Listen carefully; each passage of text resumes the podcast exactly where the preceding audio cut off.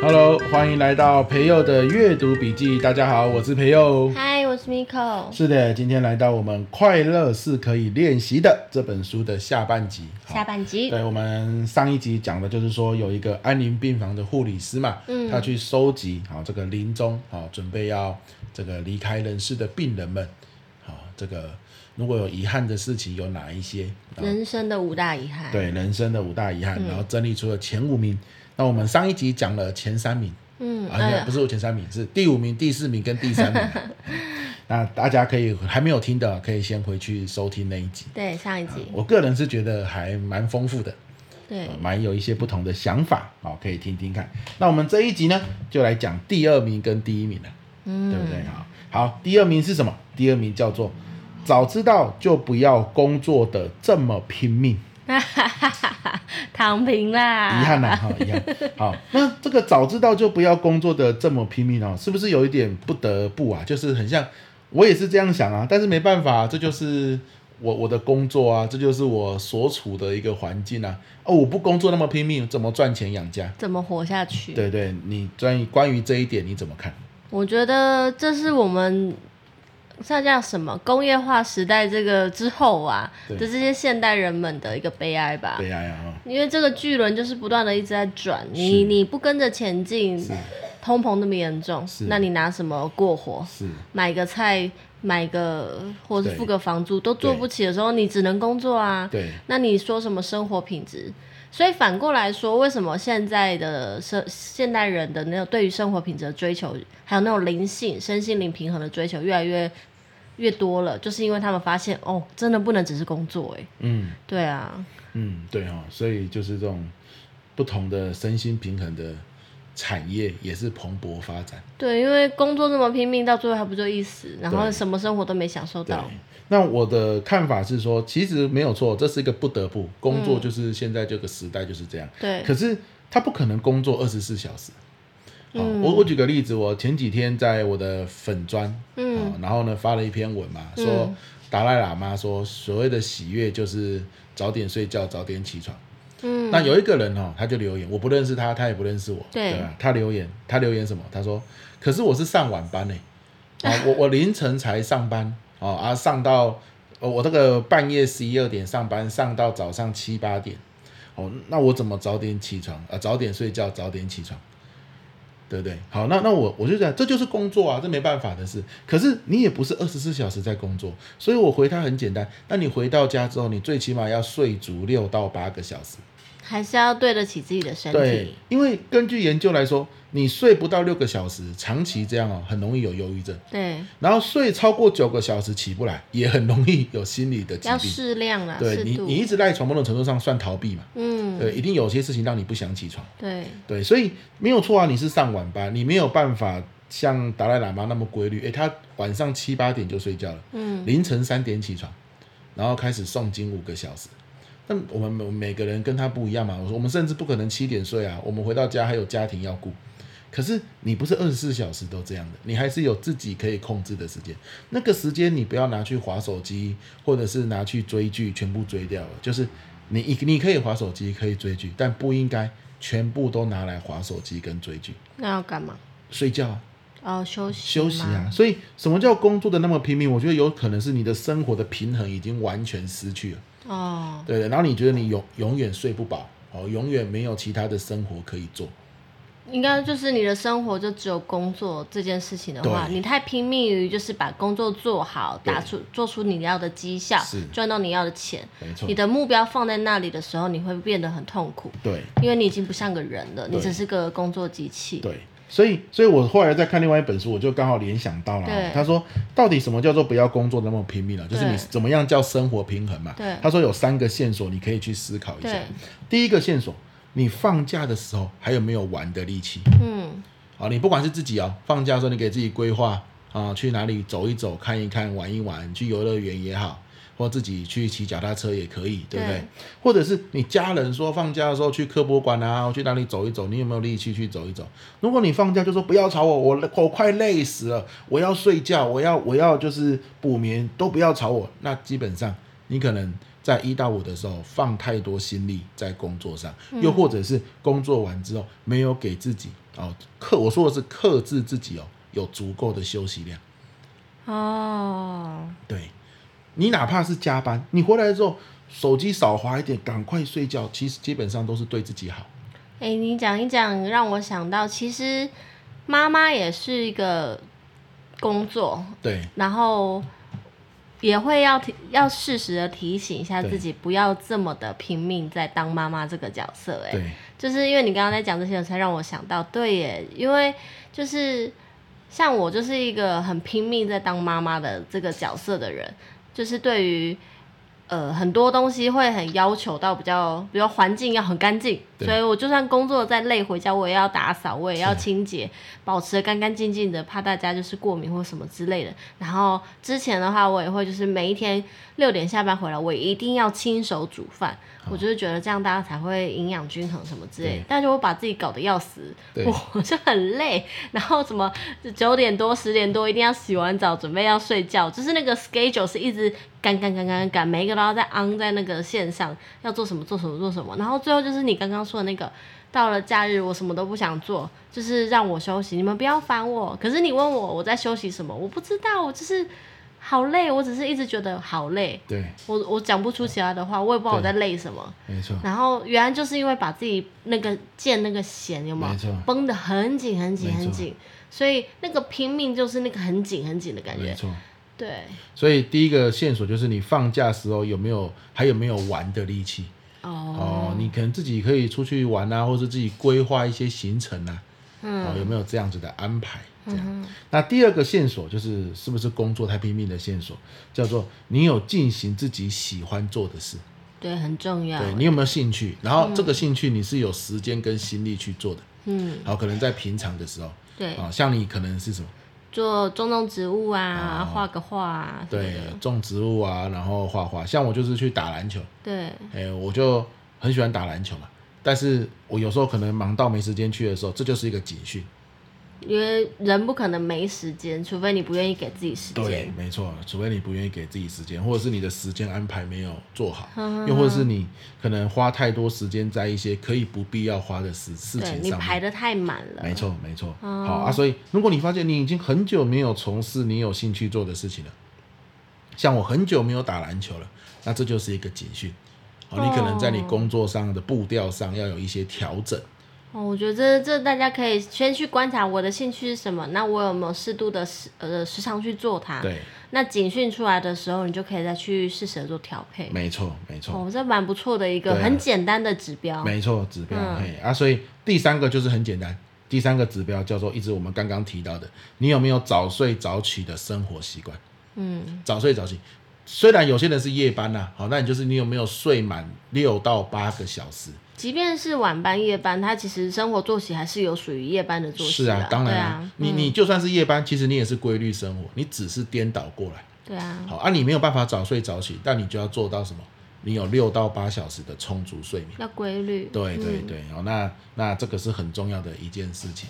那如果你是像我们是正常的上下班的时间，嗯，好、早睡早起，有时候你可能现在都一两点睡，你让他自你让自己十一点多、十点多就睡，嗯，然后六点多起床，那是最好的。对，嘿，那什么意思哦？你说早睡早起差别在哪里？哦，第一个、哦，你早睡要睡得早，哦，这就已经很难了。对很那多你人都是没办法睡没着。错啊，没没办法睡着之后又来划手机，一划又划到半夜。对，所以很多时候你早睡这是需要循序渐进的啦。哎，你睡不着就躺着嘛，呃，那让自己放空，好、然后呢，不要让自己去想着白天的事情，这也是一种修行。对啊。第二，个，你早起之后不要赖床，嗯，好、啊，早起之后干嘛？去做一些你快乐的事。所以你可能做自己喜欢做的事，就是在早起的时候做的，嗯。好、那这个是最好的，对不对啊、所以早起又还为自己争取了一些时间，嗯，哎呀，好、所以这个是第二名啊。早知道就不要工作的那么拼命。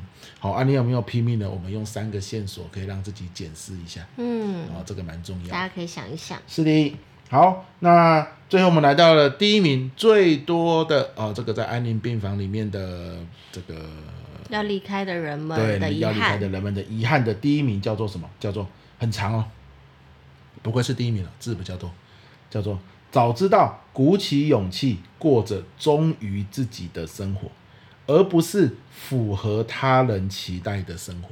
嗯，哇，那听值起来得深思，很哲学了啊、还好啊吧？那我就问你，现在过的生活有忠于自己的生活吗？是吧？现在的生活有忠于自己的生活吗？嗯，没有吧？没有，为什么？我连自己就是自己真的真正要的生活是什么，我可能也没那么清楚吧。哦，就只是在这个台湾的社会里面，对于我的这样的一个角色的期待是什么样子，我是就是做着这样的，是，过着这样的生活。所以你你是有在努力让自己符合，过着符合他人期待的生活。有啊，那个他人是谁？他人是谁？就是大家觉得在我这个年纪或在我这样的一个身份的人该做的事情。哦，这样对，哦，你比如说这个时候就应该要晚上回家煮饭啊，要顾小孩啊，这样子的感觉。对，或者因为我有一个小孩，我就必须要照顾他，因为我老公在工作，我我就必须要做其他的，就是家里所有的事情。是，其实我内心根本就不想做这些事，了解， 就即便我这个我生出了一个小孩，我成为了一个妈妈，可我根本就不想要做这么多杂七杂八的事情。我想要是到处旅游，我想要是就是在山野间买一块地，然后种种东西什么的，我根本就不想要就是这么麻烦。哦，对了解。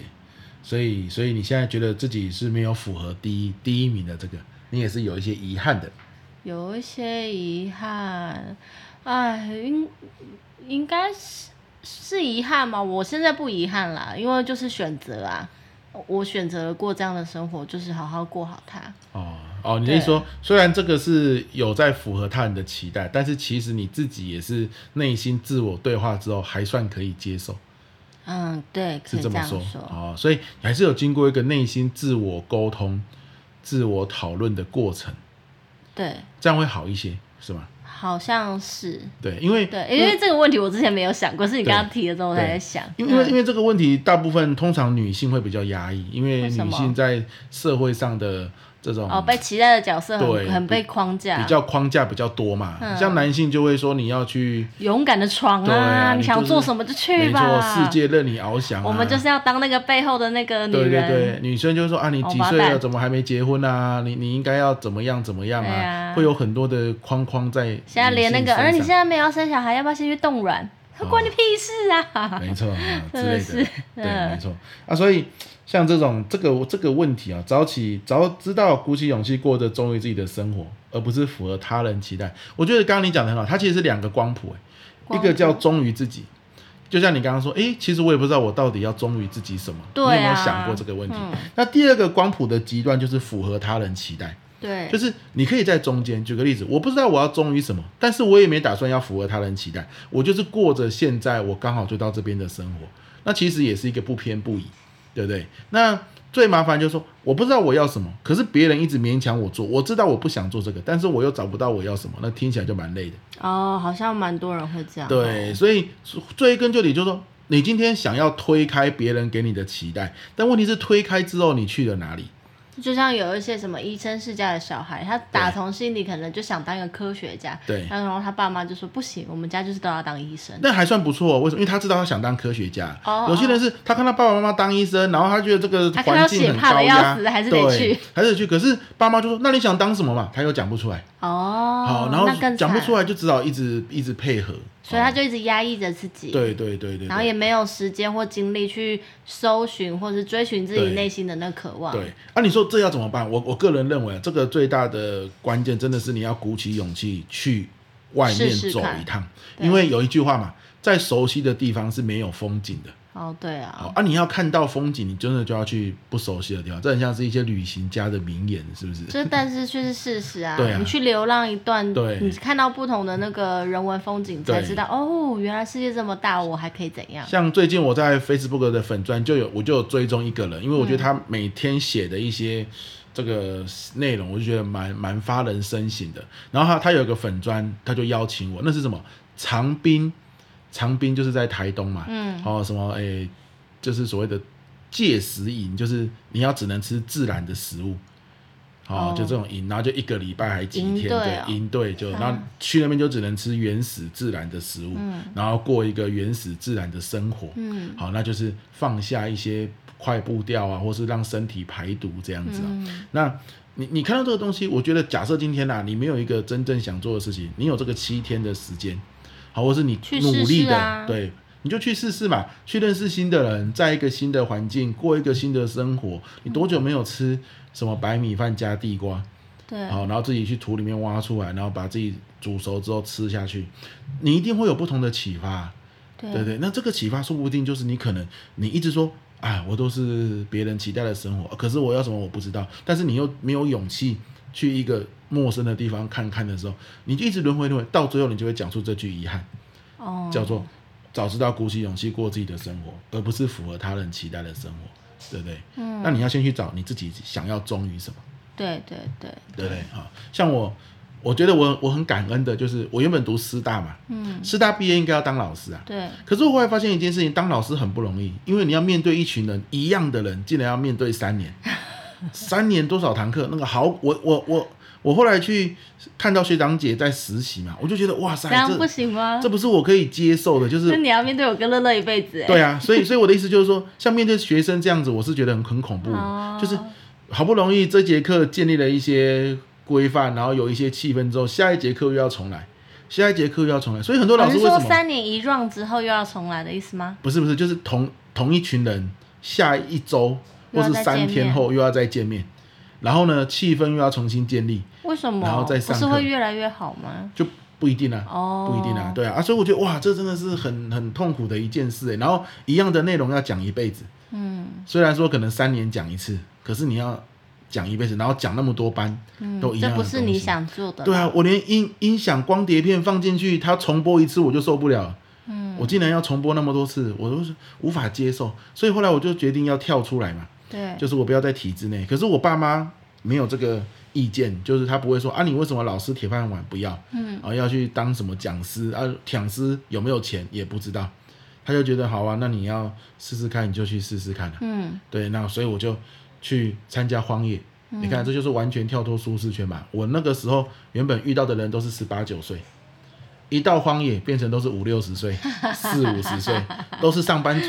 对，但是他给我很大的视野的启发对，嗯啊，让我看见生命更多的可能性哦。真的是熟悉的地方没有风景，那你到了陌生的地方啊，真的是时时刻刻都是风景，都会给你不一样的启发。嗯，好，所以如果我们讲这个第一名呢、我我的想法就是这样：如果你找到忠于自己的生活了，恭喜你；如果你说你是符合他人期待的生活，可是你自我对话之后，你觉得也可以接受，那也很好。嗯，现在我觉得最麻烦的就是你不想要符合他人期待的生活，但是你又不知道自己到底要的是什么。对，真的鼓起勇气，给自己投入到一个陌生的环境，嗯，你哪怕是七天的 long stay，我觉得都是一个很有收获或者是火花的的一个机会。对啊，现在的方式很多元呐、大家可以去乱搜寻、乱试试都好，只要是安全的就可对以了。对对对对对你不要说什么我去柬埔寨对对 去感受一下，那不那要就啦比较危险不安对全。在对哎在安全的底线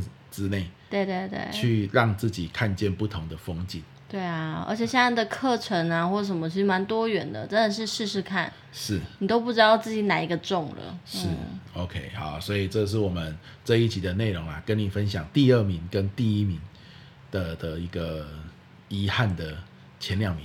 对我、我这怎么那么难讲这个抬头？我每次讲这个抬头都我也不知道你么、怎么了，怎么有这么难吗？这就不好是讲不人然你讲讲生最看后的五大 遗憾哦，人啊。生对对对对，很难人生吗？人生最后的五大遗憾的前两名啊。 对啊，我觉得得就是呼应他的书名啦，快乐对是可以练习的。我对们对这一次两集分享的这五大遗憾，不知道大家听完之后是不是也会回想说啊，这也是我现在蛮遗憾的一些事。对那如果你想要让他继续遗憾下去，那也没什么关系，这是你的选择。那当然，如果你想要再快乐一点点，在要离开人世前，不要这么的纠结在这些事上的话，你也可以现在开始做一些行动，去做一些调整没。我错相信一点一点的练习，一点一点的累积，你一定可以过得越来越开心。是的，嗯，好了，那这就是我们这一集的内容，希望你会喜欢，也有收获。